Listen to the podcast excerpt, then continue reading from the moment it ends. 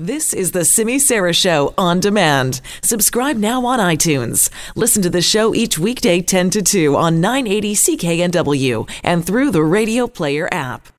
Well, today on Science with Simi, we are going to introduce you to a very exceptional person. I mean, what does it take to be a cancer researcher? How do you help the world to learn more about leukemia or breast cancer? Well, somebody that we're going to introduce you to knows all about this. It's Dr. Connie Eaves. Get this Dr. Eaves has been doing this for 45 years. And she was one of, if not the first employee at the BC Cancer Agency. She's their longest tenured employee that they have there. Uh, so think about all the changes that she has seen during that time. And she is an exceptional researcher, too. She's being honored this week as one of Chatelaine's Women of the Year. We had a chance to chat with her about her exceptional career. Well, Dr. Eaves, thank you so much for joining us to talk about this. First of all, congratulations on being named one of Chatelaine's Women of the Year. Thank you so much. It is actually a total surprise and um, wonderful how can you say total surprise, Dr. Eaves? Come on, look at some of the work that you have been doing for years. Uh, tell us a bit about that. What have you been working on? Well, first of all, let me say that I think it is fabulous, and I did not know that Chatelaine actually was a promulgator of uh, recognizing science, and I think that is so great because uh, I don't actually read Chatelaine um, because I'm not working in in spheres where that magazine is uh, is on display. But I know a lot of women do, and it's a great way to communicate. Uh, so the rest of your question was, uh, what was it actually recognizing? I think, yes. if I recall. Yes. Um, so our group, um, and it's a group. It's you know I'm I'm the leader of it, uh, although my husband and I actually worked together for half a century. Um, so it's a bigger group than just what I lead. Uh, our group has focused since the beginning on trying to understand normal cells that can become cancerous, both in the blood and then uh, about 20 years ago, I also started working on breast. And then the actual process by which the malignant transformation occurs. And uh, so we're very busy in the latter part now, but you can't tell whether a cell is abnormal if you don't know what the normal cell uh, is like uh, that it comes from. So these things uh, are very important to do in parallel. And we are uh, well known for having made major advances in both of those areas, even to the point of suggesting a treatment in one kind of leukemia, which uh, was actually trialed here in Vancouver uh, and then got superseded by more advanced uh, treatments uh, that came along uh, subsequently. And, and now we're trying to do the same thing in breast cancer. Now, I understand, Dr. Eaves, you're also the BC Cancer Agency's longest serving employee with 45 years of experience. Can you tell us about some of the changes that you've seen during that time? What kind of medical advances have been made during your time in the, in the, in the business? So, uh, uh you can imagine that in half a century, yeah. uh, there have been huge changes in many, many areas, uh, both science and uh, the application of scientific advances um, in in cancer treatment, cancer diagnosis. The whole revolution of understanding genes and identifying them has been a huge step forward. Our ability to isolate cells, to image cells in people, all the whole imaging, MRI, PET scanning, all that, that those are huge advances.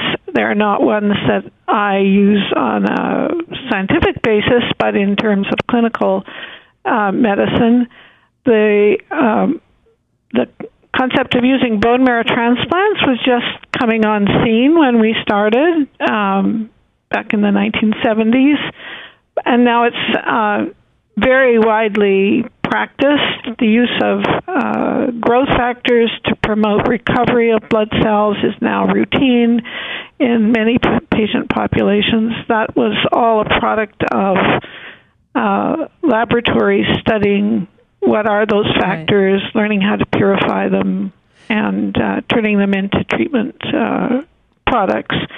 So many, many, many areas. The whole revolution in um, computers, um, right. so that we have communication. We can transfer clinical information instantaneously, reports, um, people's files, uh, scientific discoveries. We can communicate with people all over the world, you know, in minutes. These are all huge advances um, that have revolutionized the speed and the and the um, complexity with which we can uh, investigate new things and apply them. But a cancer diagnosis, if you'd gotten that 45 years ago versus getting a cancer diagnosis now, I would imagine all the work that you've done in that field and others, it's a very different thing to get that diagnosis today, isn't it? It definitely is, but we still have a long way to go. Um, many cancers are now, the survival is prolonged, but the but the result for people is not so wonderful. So we we still need huge revolutions in how we can learn how to treat people so that there are not the toxicities that are still prevalent in many cancers and some cancers still very bad. Uh, so t- we got a, we still got lots of work ahead of us. Yeah, I'm sure we do. You talked about women and science. Do you feel that's an area now getting more recognition? Oh, I think that's huge. Uh, you know, the the last few years, this has become a, a major um, focus of attention. And although in my earlier stages I w- I wasn't so concerned with promoting women in science, it's obvious now that um, those of us who have had a track record in that area as women can do a lot, not just mentoring in our own communities, but standing up and pointing out the deficiencies and the uh, need for accelerating opportunities and inspiring younger uh, young kids, for that matter, to realize that they can they can stand up and have it all what keeps you curious? And like obviously with research and what you're doing, there's questions that you're trying to answer, but what is it that keeps you curious? What questions are you still looking to get answered? Well, you know, you could say I never grew up. Um, we're born curious, and um, the idea of of finding out something that you you never knew before is is just intoxicating.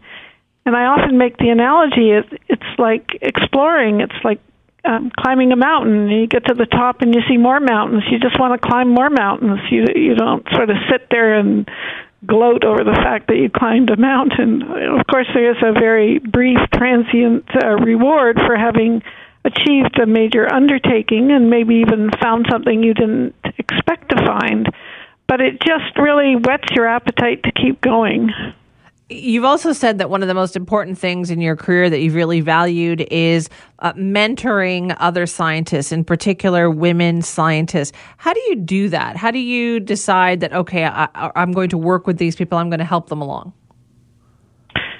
Well, in the kind of research that I do, it's mostly done by having trainees who come in with very little knowledge or understanding of of where the problems really are. They just can't know enough when they start. Uh, they have a broad educational basis. They have a desire to, as I did when I was a young trainee, to to contribute and understand and and explore in in an area that would have an impact.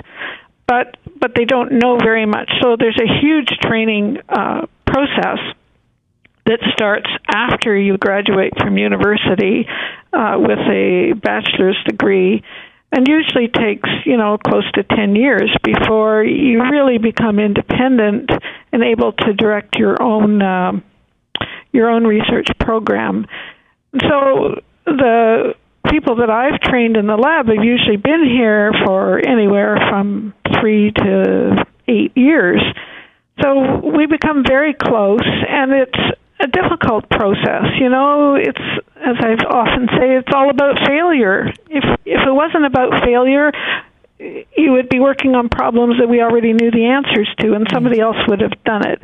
So there's a lot of trauma involved and a need for team support and team interaction. So we become like families, and uh, after you've trained people for 10, 20, 30 years, they are grown up, they're running their own labs, they remain in the family. So I have, you know, a family of 100 people now. Um, it's a wonderful situation to be in. Uh, and I feel very strongly about using uh, what I can to uh, endow people with uh, hope and, and confidence and curiosity and principles of rigor so that they can fulfill their dreams to contribute.